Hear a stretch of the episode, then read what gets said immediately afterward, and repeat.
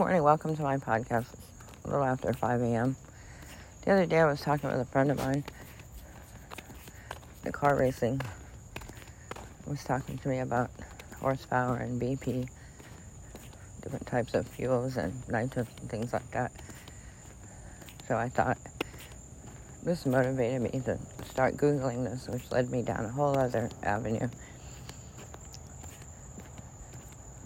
And I was thinking to myself, what is something that drives me to want to research it further for my interest? And what are things that I just don't need to know? Anyway, so I'm kind of curious about what drives you and interests you. Not in terms of that sense.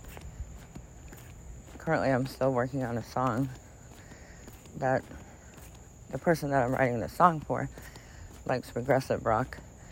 So I had to acquaint myself with the chords to write a progressive song, which I'm in the middle of working on, which is called the Coach Billy song.